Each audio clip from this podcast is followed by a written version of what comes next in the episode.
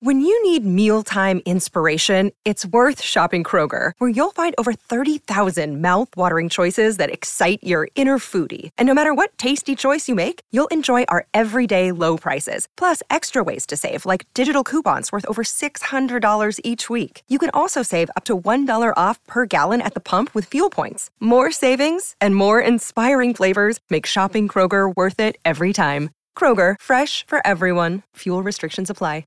Another day is here, and you're ready for it. What to wear? Check. Breakfast, lunch, and dinner? Check. Planning for what's next and how to save for it? That's where Bank of America can help. For your financial to-dos, Bank of America has experts ready to help get you closer to your goals. Get started at one of our local financial centers or 24-7 in our mobile banking app. Find a location near you at bankofamerica.com slash talk to us. What would you like the power to do?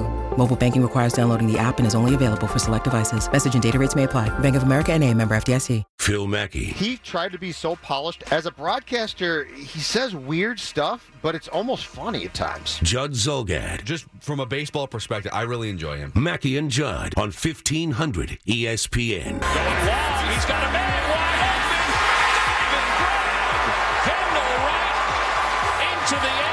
Touchdown, Titans. Kendall Wright. The contract details are out. This this actually broke on Friday after our show was over. and We're just getting around to uh, kicking it around on our show now. This really surprises me on the contract. It's only four hundred thousand dollars guaranteed, according to the Star Tribune's Ben Goessling, and up to one million dollars. Yeah. That's actually less than Jarius Wright was going to make, right? I believe that's correct. Yes. Now they now they might have had to eat some to get rid of Jarius Wright, so I'd, I'd have to go look at that. But uh, Kendall Wright, he will slot in, pun intended, as the Vikings' number three wide receiver. And I saw a photo posted by somebody. I can't remember who posted this, but but in Atlanta, Kirk Cousins already working out with Stefon Diggs, Adam Thielen, and Kendall Wright the last couple days. oh, really? Yeah. They all they Okay. all had their they were all standing. It was in the dark last night. This thing was posted, but Kendall Wright, he was a former first round pick. You might remember in 2012, 28 years old, so he's still got some prime years left. And his peak season was 2013 when he caught 94 passes for over a thousand yards. Uh, most recently, he played all 16 games with the Bears last year. 59 catches on 91 targets for 614 yards and um, yeah, those are the those are the need to knows on him. But you got a list of the quarterbacks Yes. that he's played with, or just the cesspool that he's been, you know, forced to endure in his six years in the NFL. It's going to be an upgrade here with the Vikings. He did a conference call uh, yesterday in which he's quoted as saying that uh, Kirk Cousins was a big part of the decision to sign here. I've played with countless quarterbacks in my career, and I've I've never played with one of Kirk Cousins' caliber before. That played a big reason in my decision to sign. So I thought, okay, countless seems a little bit a little bit much, right? For a guy that came in the league in 2012. Well, guess what? I was wrong. He was right. It's amazing.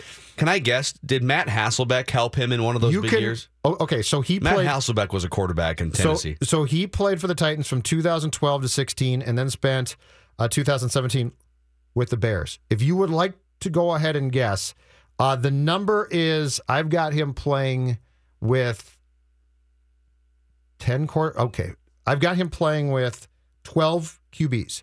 So if you would like to guess, Wow. Okay. Hold on. Let's fire Go this ahead. out. Hold on a second. So he's so you're saying that like 12 quarterbacks have thrown him a pass, or what? no, no, no. I'm parameters I'm, here? sa- I'm saying I'm saying he has been on a roster where there have been at different times 12, 12 QBs. So there, there's actually, I believe it's actually 13 if you include a running back that threw a pass on on one of his teams, but we won't include Okay. that. So we're just going with guys who are listed on the roster as quarterbacks. Well, Mitchell Trubisky and Mike Glennon, right? That's two. That's last. That's last year's two. All right. Uh, Matt Hasselbeck. Yep. right? Yep. Okay. Keep going. Um, tell me right or wrong on these. Uh, Three. We'll go You got three it. strikes. You Okay. got it. So I need I need ten more. Or we're going thirteen or twelve. Four, five, six, seven, eight, nine, 10, 11, 12.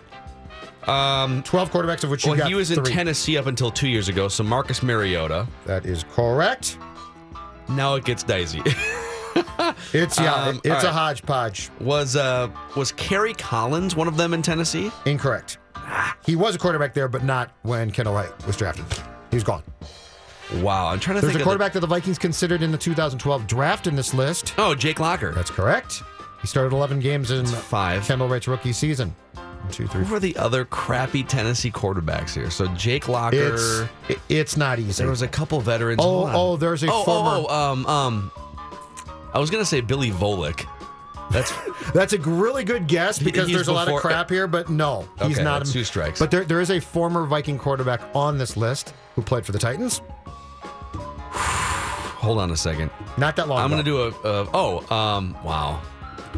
Let's see, Gus Frerotte, Matt Cassel. Did Matt Cassel? Matt Cassel? Matt, Cassel. played Matt? Cassel in 2016 Wow. played in four games, and he started one. Mariota started 15 in 2016. How many of the other six remaining are even guessable? Uh, one, two.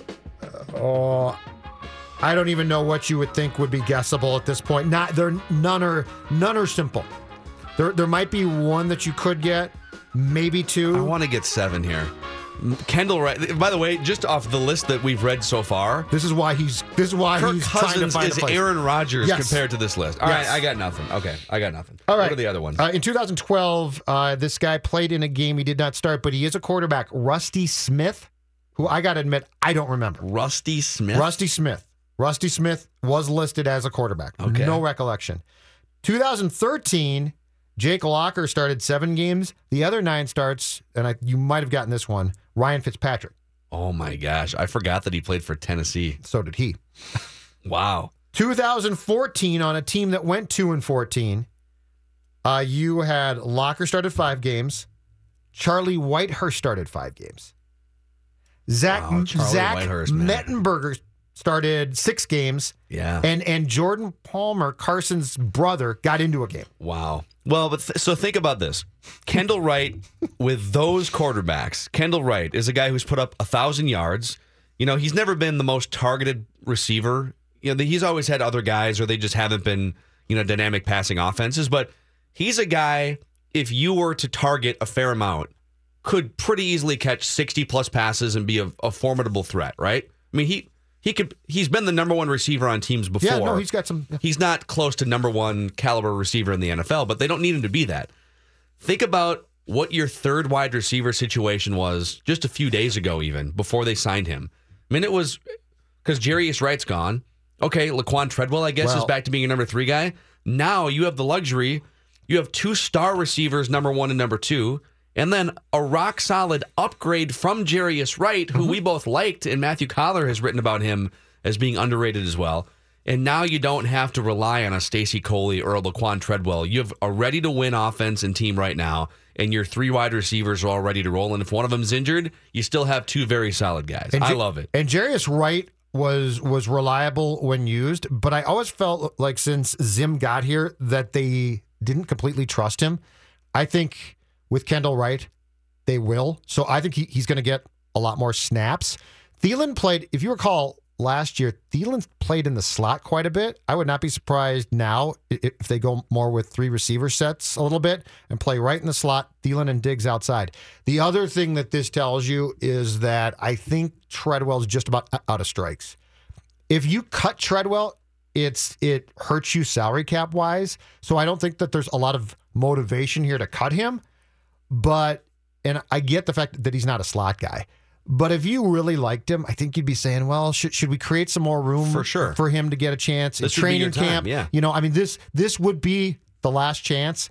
I think they're done there. You're 100% right. If this is his, it's going to be his third year, first round draft pick. So you loved him coming out of college, and and you decided, you know, Jarius Wright's a reliable guy, but we can do without him. And okay, this is the fork in the road. Open spot to get a lot more snaps and to take a step up, and you elect to sign a veteran, former first round pick in Kendall Wright. Yeah. It's a it's a very damning signing for Laquan Treadwell, but you know what? You're not going to go. You're not going to bat a thousand on draft picks. But you know what this if is you also? can say if you can wave goodbye and, and write off your mistake before it bites you again, I'm fine with that. And no, no matter what this team tells you, and this is actually a good thing, no matter what they, they tell you, everything that they've done in the last month plus is about 2018. This is Super Bowl or bust completely. Yeah. Like this isn't uh I think they're going to be good. This is uh we damn near got there and now we're going to get there. It might not work, but when you consider the quarterback, Uh, and the, contract that he got, when you consider that Wright got a one year contract, and I base, I bet they told him, "You come here, play play for a year, you- you'll get opportunities to be successful. If you're great and- we're successful, you'll par- parlay that probably into a three or four year contract somewhere else." The point being, everything they've done now is about 2018, and it's not about being good; it's about the Super Bowl. And for the record on Treadwell, if they were to have cut him before this season, six million dollar cap hit Yeah. for this year, or I'm sorry, dead cap, which means they they'd still owe that money to the cap, and then another three point one million. So they structured it so that his his money to the cap that you'd you know that you'd be on the hook for is still enough to where you just have to keep him around. Yes. But now you don't have to worry about leaning on him for a season in which you're trying to win the and I suppose Bowl. he can block, uh, you know, a little bit. But yeah, this is all about this. This to me says that they came close and that they know they know for a fact that 2018 is absolutely the key year for them. How about the Vikings? Uh, Well, we can get into this more throughout the week too, but they went to the NFC Championship game, got smoked, and instead of saying let's just all right band back together, they said nope, new quarterback, new defensive, new star defensive tackle, and new former thousand yard receiver in that number three spot. Like they've done a great job of reloading this. Do you roster. think uh, Spielman was in- influenced by o- 09 a bit too? Because that was a band back together. Let's do it again. We're going to bring everybody back. Mm-hmm. That was a great year. I wonder if he looked back and said that was a, a huge mistake because it was. That's worth diving into more, but that yeah, you just felt that that team needed something more than band back together in 2010, and they didn't, and they didn't do anything more really, and they just got smoked and fired a coach, and, And then got smoked again. and the stadium collapsed. Dave, what kind of questions you going to throw at us next? Well, the Vikings might be in the Super Bowl. I do have one question about the team and more specifically the coach that's always in the Super Bowl. Okay, and then Jayson Stark in about 15 or 20 minutes, and Armen Keteyian on his new Tiger Woods biography in about an hour from now. Mackey and Judd are back Audio levels full volume. It's go time. on 1500 ESPN. And this portion of Mackey and Judd is sponsored by It's Just Lunch. Now on Mackey and Judd. Do you believe in past lives? Did we ever really land on the moon? Questions What are the six degrees that separate you and Kevin Bacon? of significant importance. All right, we got Jayson Stark in about 15 minutes from now. Armen Keteyian on his new Tiger Woods biography. That'll be entertaining in about an hour. Dave's got some questions here. Have you guys been keeping up with all the news and speculation regarding Bill Belichick and the Patriots the last few days? Gronk might be coming back, probably coming back. Yeah. Maybe they should trade him. Maybe he doesn't want to be a Patriot anymore because he's unhappy with Bill Belichick not loving him enough and blah, blah, blah. Oh, Bill's had a lot of success over the years, but perhaps he's not a loving enough father figure for his coaches or for his players. He and Tom Brady have reportedly come to, you know, come to blows, not physically, but you know what I mean, metaphorical blows the last uh, few months. So, my question is twofold: Do you believe Bill Belichick is more out of touch with his players than your typical run-of-the-mill NFL coach? And if he is, is that good or bad? Um, question number one: If we're talking about National Football League coaches, I do not believe that. I think a lot of them, because the job is so consuming, and because it's the coordinators and position coaches, I think that, that deal with the players as a as a group far more, their group. So, is Belichick the most touchy feely guy when when it comes to the relationship with his players? Absolutely not. But I, I don't think Zim is. Like I think Zim's players respect him, and they might like him but I don't think he goes around and has the, the, the relationship that, let's say, Sh- Shurmur had with the offensive players. And then the second part of the question was If he is more out of Yeah. touch, is that a good thing or a bad thing in your mind? Um, well, I think it always helps to know what, what's going on. I don't. I don't think it's a bad thing. It's. I'd say if you're a head coach of a football team and you're responsible for as much as they they are, the reality is, it's probably a good thing not, to be too in touch because aside from your quarterback, it's going to become all consuming in, in a bad way. So, I mean, Belichick's aging have things changed? Absolutely. But I don't think now I I look at him as a person and say he's, you know, that's terrible. And a guy like Gronk, let's be honest, he's just a weird dude. So it's not a bad thing. Uh, do I think Bill Belichick would be able to identify the new Cardi B single if you gave him a pair of headphones? And I, you know, I couldn't. So I, I think the answer is probably no. Do I think he's out of touch? No. I think sometimes he pretends like he's out of touch. Well, the snap face and blah blah blah.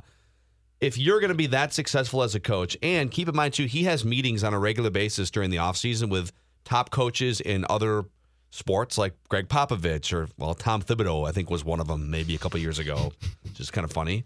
Um, Nick Saban like he knows how to connect enough with players, but he prioritizes.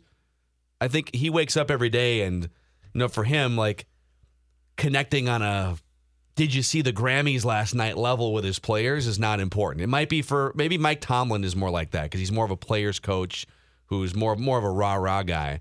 I think Belichick is in touch as much as he needs to be, but you know he's got enough of a resume where what you know whatever he's doing is working, and I think in his mind he feels like with Gronk, you know, whatever, like Gronk's awesome, but we won a Super Bowl without Gronk a couple years ago, so we could probably we could probably find some pieces to make it work.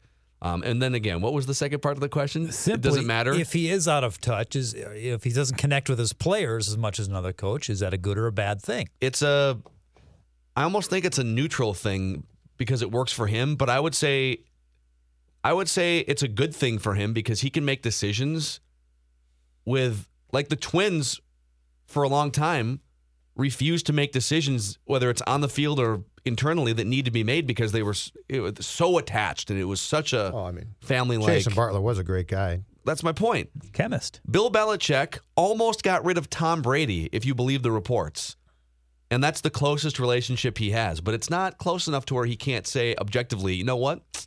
Jimmy Garoppolo should be our quarterback for the next five years. So I do think it it helps him make decisions that need to be made. We got to cut bait on this guy. We got to trade this guy. It's not got a to bad. say goodbye it's to this not coach. a bad thing. Question number two first. Give me just a general. How much of the tournament did you watch this year, the NCAA, compared to previous years? Was it way down? Um, it was Because for me, it was way down. It's way, way down for me. It, it was way down in the final four, to be honest. I just I don't know. Once Loyola was down in the second half, that was kind of kind of it for me. All right. First first day, which I'm, I'm ordinarily just engrossed. I think I, I watched more hockey, which even for me unusual. I ordinarily watch a ton of basketball on th- Thursday, Friday, the first round. I didn't this year. Well, I think that was uh, pretty much the case across the board. It sounds like ratings were down pretty much throughout the whole tournament. So give me what you think to be the number one reason for that. And question uh, part two Villanova, two titles in the last three seasons. Percent chance one or both of those banners eventually comes down. You know what? People seem to believe that Jay Wright is doing it on the up and up, but who who said that yesterday too? Someone someone tweeted or was it on Mike uh, Golic and Wingo that at least you know now that you know, you've got two coaches that are clean and Beilein and Jay Wright. I mean, I'm never going to go that far because who the hell knows at this point. But people seem to think that Jay Wright runs a clean program. I guess we'll find out. So I'm going to say the banners do stay up. Um, why did viewership wane this year?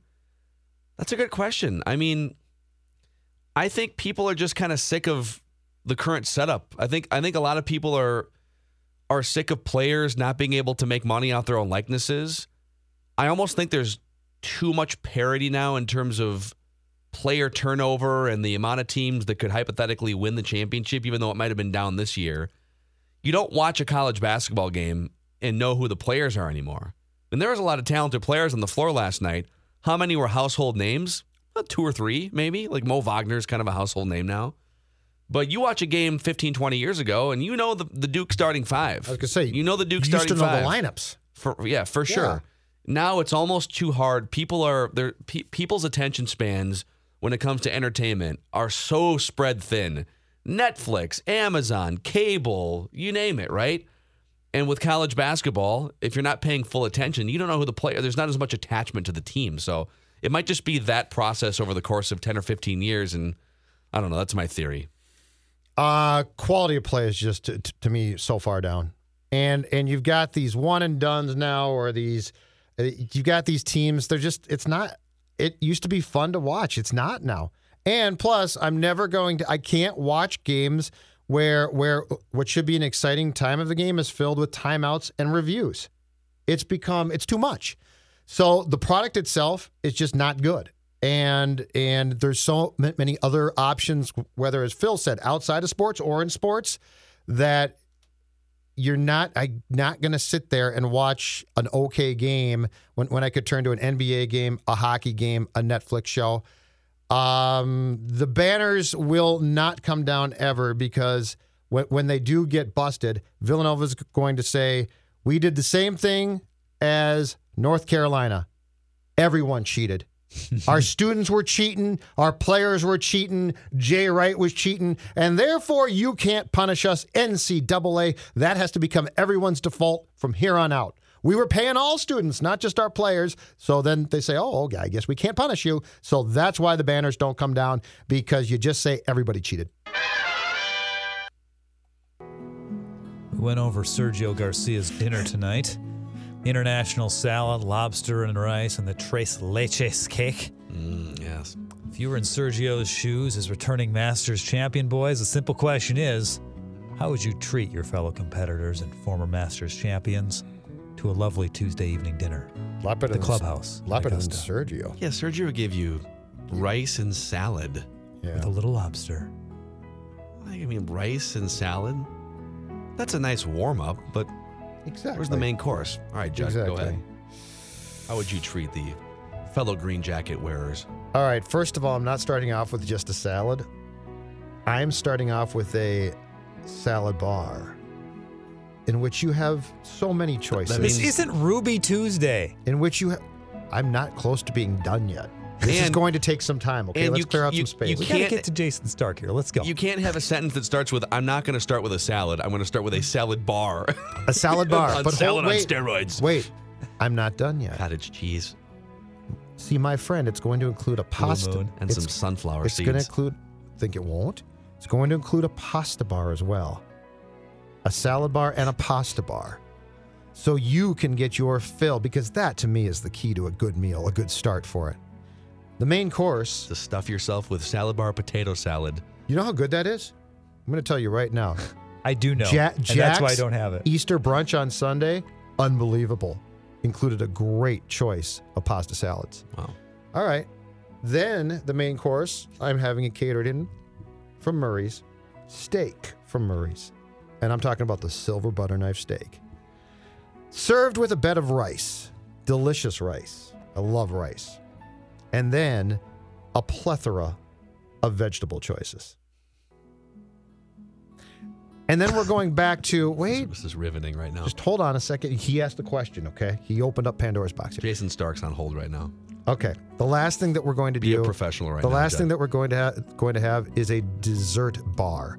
So we're not going to have just one. Okay, one a lot of desserts. Great. Phil, what That's do you great. got? Nice. Okay. All right. Here's it. It's it's got to be all Minnesota. Okay. U.S. question. Judd, Jayson Stark is on hold right now. Okay. Number one, 612 brew. Got to represent the 612. So any any number of 612 brews for you to drink. Get drunk before the dinner. Walleye on a stick for an appetizer. Just a little taste. Little walleye on a stick. And then a double entree. You can either have both or one or the other, depending on your if uh, if you're a carnivore or a vegetarian. Matt's Bar Juicy Lucy's to represent Minnesota. Thought you didn't like juicy And then like a vegetarian tater tot hot dish, maybe some wild rice mixed in there as well. Gonna burn your tongue. For dessert, lefse with butter and sugar. A full I'll take my dessert bar. Minnesota Oh. upper Midwest experience. I think I'm choosing Judd's dinner. Juicy Lucy, you just burnt your tongue. You told me two weeks ago. Well, you can cut Juicy it open. Lucy's It's burnt. not for me. I- It's that's what for I the- told it's you. to represent That's what I Minnesota. told you two weeks ago. Cut it open. Jayson Stark's going to join us next. Thank God. He can settle it. Phil Mackey, Judd Zulgad, They're so mentally unsound that they need some inspiration. Mackey and Judd on 1500 ESPN. Mackey and Judd are talking twins. Now, now, with MLB Network contributor and senior baseball writer with The Athletic, Jayson Stark. Brought to you by Grundhofer's Old Fashioned Meats. Bring the excitement of Grundhofer's to your next cookout. Yes, he's back. Jayson Stark, now with The Athletic and MLB Network for another season on the Mackey and Judd Show. Uh, Jason, we're excited for your new platforms. In fact, tell our audience where they can find your stuff, where they can see you. It's a, a new beginning for you on a couple of fronts. Yeah, it really is, and uh, it It's fun. Um, it's my first week at the Athletic. Um, I, you know, I know you have to subscribe. I know you have to pay money, but uh you know, people want to go to the top of my Twitter feed. There's a link for a 40% discount that'll get you a year of the Athletic for like thirty-five dollars. Uh, I, I tell you, this is the truth. My last tank of gas cost more than thirty-five dollars, uh, and the array of incredible sports writing, uh, incredible baseball writing, incredible writing about every team in your area, plus you get all the national stuff thrown in, makes it an incredible value. Uh, people just keep telling me over and over how much they love it. Uh, I'm not used to that, but it's kind of the Netflix of sports writing. And I, you know, there's almost this feeling from the people who uh, who who I run into that I talk to who tweet at me that they feel like they're the coolest kids at school because they found this great place for all this great content with no ads, no pop-ups, no videos, nothing to, to, to bog it down, and it's like they're in this little fun club where the cool kids hang out. Yeah. So you you can find me in there starting this week and uh, starting Friday. I am going to show up um, every morning on the MLB Central show on Fridays, and really look forward to that. And then my final project is uh, hosting um, a show called Baseball Stories on Stadium. Uh, you can find that all, all over the place. Uh, go to watchstadium.com for more info. Awesome. How about that? Awesome. That's Yeah. very cool. So what what's the first story that you got going for them? What's the first baseball story? Baseball story, yeah. Um, M- Mark McGwire agreed to sit, with, sit down with me after turning down just about everyone who wanted to talk with him about hitting 70 home runs in 1998.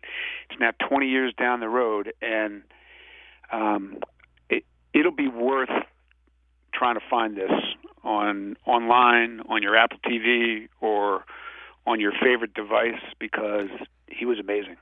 Amazing. Yeah, hey, real, real quick here before we dive into twins, and uh, we want to ask you about the unwritten rules thing that popped up with Brian Dozier criticizing the Orioles this week. But d- this was a subject on our show last week. Do you think Giancarlo Stanton, who's off to a good start power wise, do you think he could hit um, any number of milestones? Could he get to 62? Do you think he could get to 70? What do you in that stadium? What do you think? You know, uh, he's also going to be a guest on Baseball Stories, and he told me this spring he thinks he can hit 100 homers. What in what in, in, in one year? Okay, I'm going to take the under. He might not be wrong in that ballpark, Jason. That's a scary Right. thing. Let's let's start with 60 and go from there. He hit 59 playing in the hardest park to hit a home run in the big leagues. And he really was going to hit 60, except he just got so anxious at the end. He had nothing to play for. Now you put him in Yankee Stadium in that lineup with all that firepower around him, and every at bat means something for a guy who's waited all his life to be on that stage.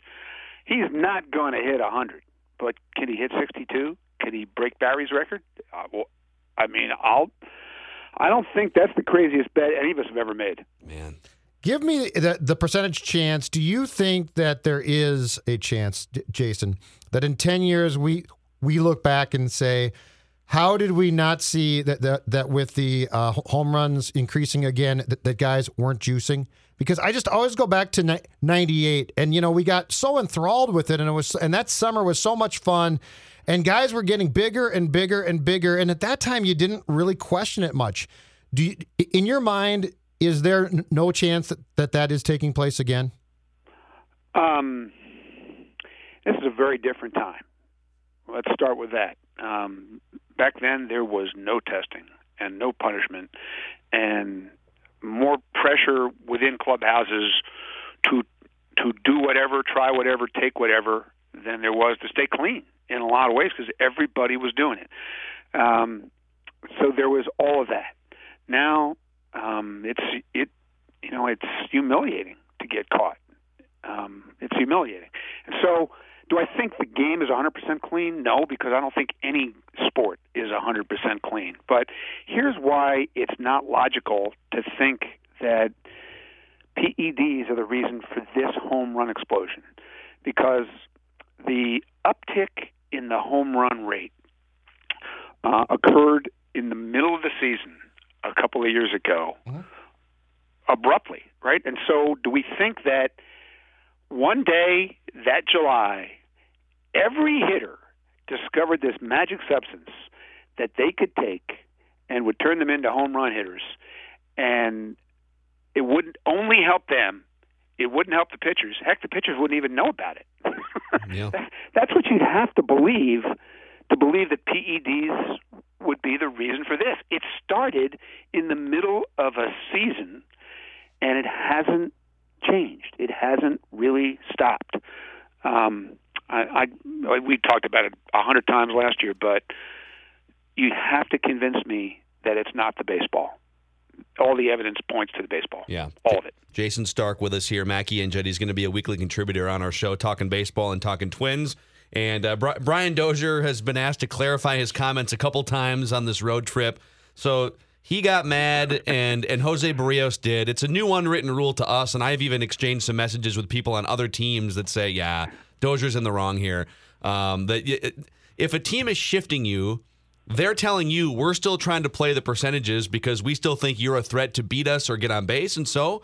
You know, if I can, if I'm gonna, if I'm a hitter, I'm gonna drop a bunt down. And Dozier took exception. Is that an actual unwritten rule? Like, what are you, and, and what are some other unwritten rules that just need to go, Jayson Stark? Uh, well, you know, it's frustrating because this unwritten rule book never seems to be available in a bookstore near me. Right. You know, Amazon needs to get on that. Barnes and Noble, come on. Right. It never like this. We we talk about this book more than any other book, and it never rolls off the presses. We, there's something ha- has to actually change because I would like to write that book because then it would be written, so it wouldn't be unwritten, and we'd be all confused. But it, I love Brian Dozier, and I understand what he's trying to do and what he's trying to say, but I just don't get it. I can't follow it. It's okay to shift. It's not okay to bunt. Uh, it's you know then I, I knew it was not cool to bunt during a no hitter, but now it's not cool to bunt during a one hitter too. Um, I, I just I'm not following this. Yeah, Can I'm you with help you. me follow this?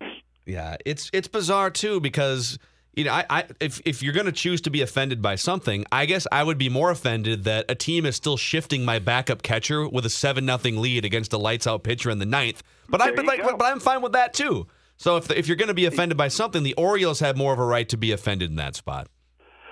Yeah, you know, like in basketball, if if a team clears the benches, that's sort of waving the white flag, right? And you, and I don't know what unwritten rules apply when uh, when the Scribinis come in at the end of the game for garbage time, Yeah. but martial law is in effect there.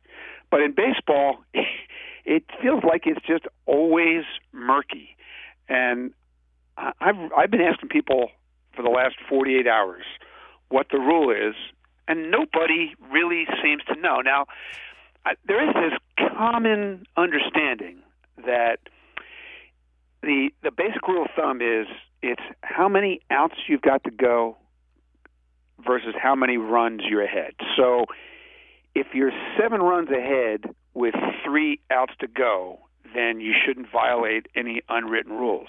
But I also have heard, you know, if you're seven up in the seventh inning, right after seven innings, Yeah. that's when it kicks in.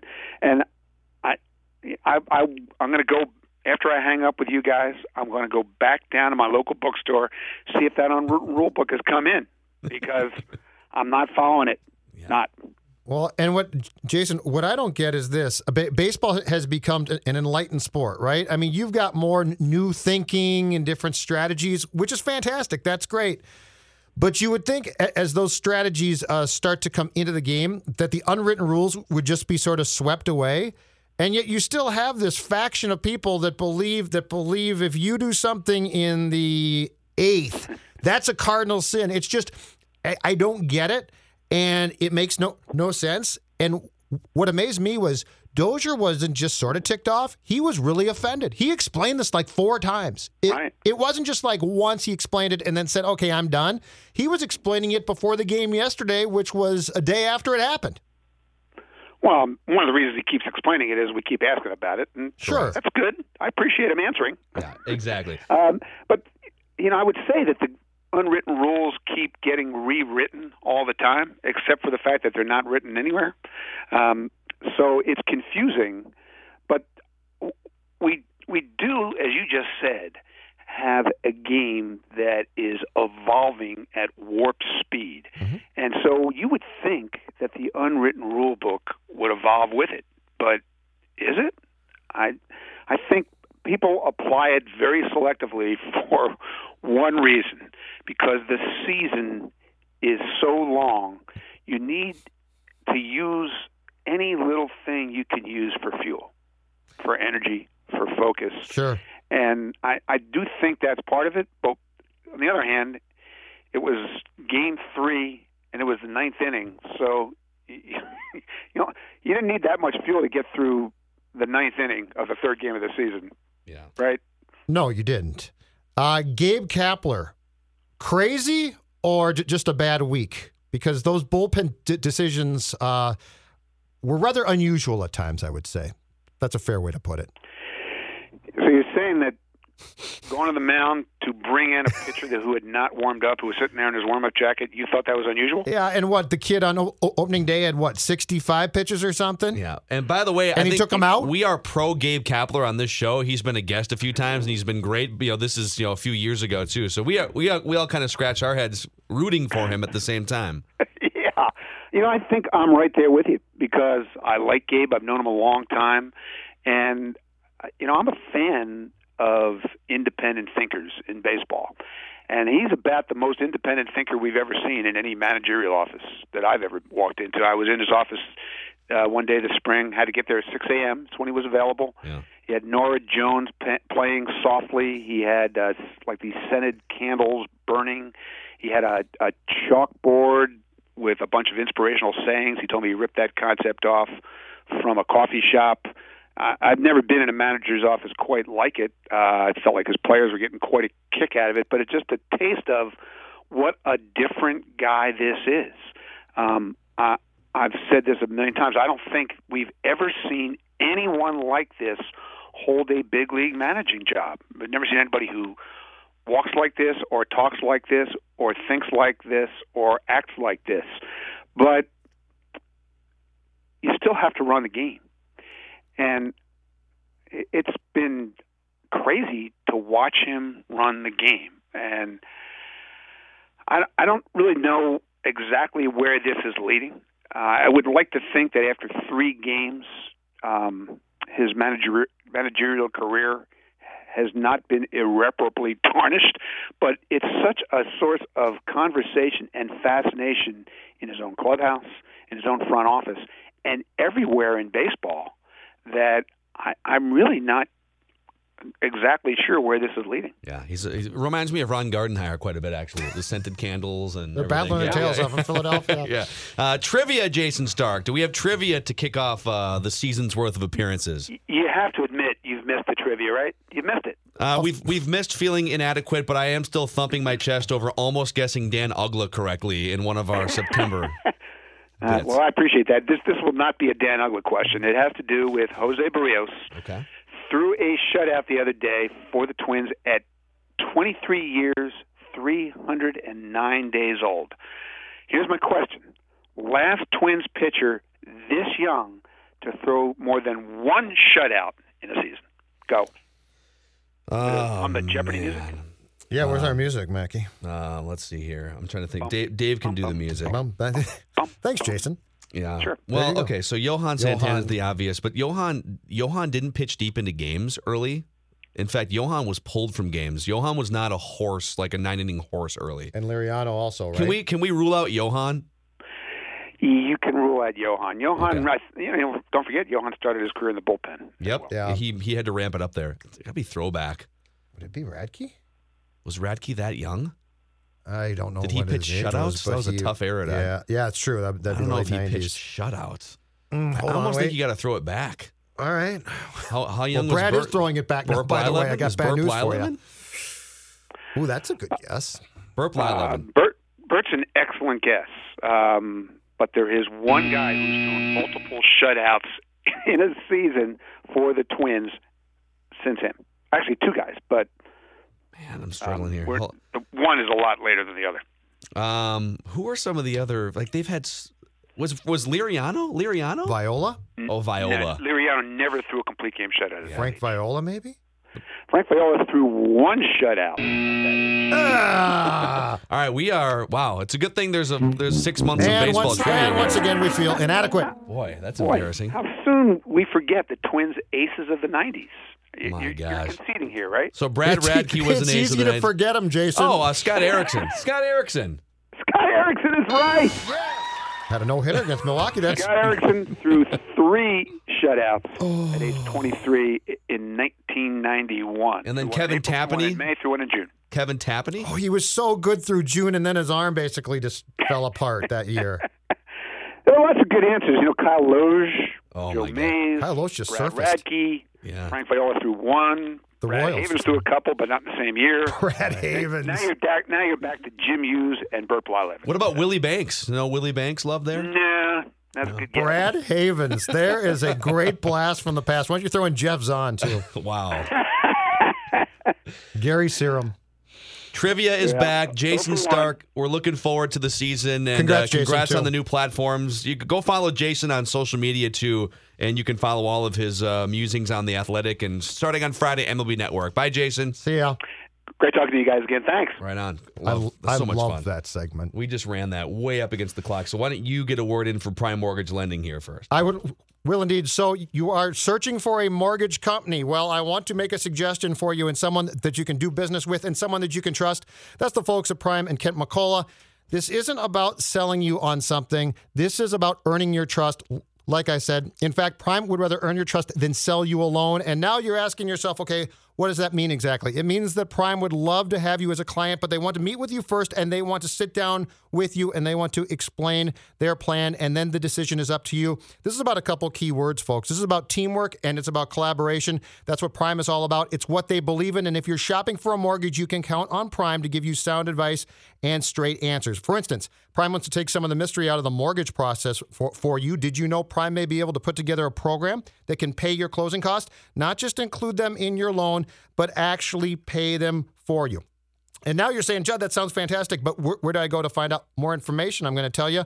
You go to this website, goprimewithkent.com. That's goprimewithkent.com. Go Prime with Kent, K E N T.com. Back after this on Mackie and Judd. Phil Mackey, little smartass running around giving orders to everybody. Judd Zulgad, Judd, do you enjoy any part of your job and any part of sports? Is there anything you take joy in? Mackey and Judd on 1500 ESPN. MLB The Show 18 is now out. MLB The Show 18 delivers baseball just the way you like it. Create your own player, customize your batting stance, insert some swagger, and take him to stardom. For those who crave the best of baseball, MLB The Show 18. Welcome to the show. Rated E for everyone.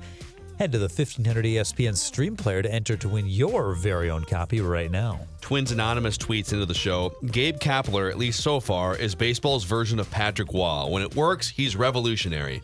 When it doesn't, he's a mad scientist. Now, the bullpen thing where he called on a reliever that wasn't even warmed up and hadn't started throwing yet, that's, Saturday that's night, a different yes. thing. That's him just.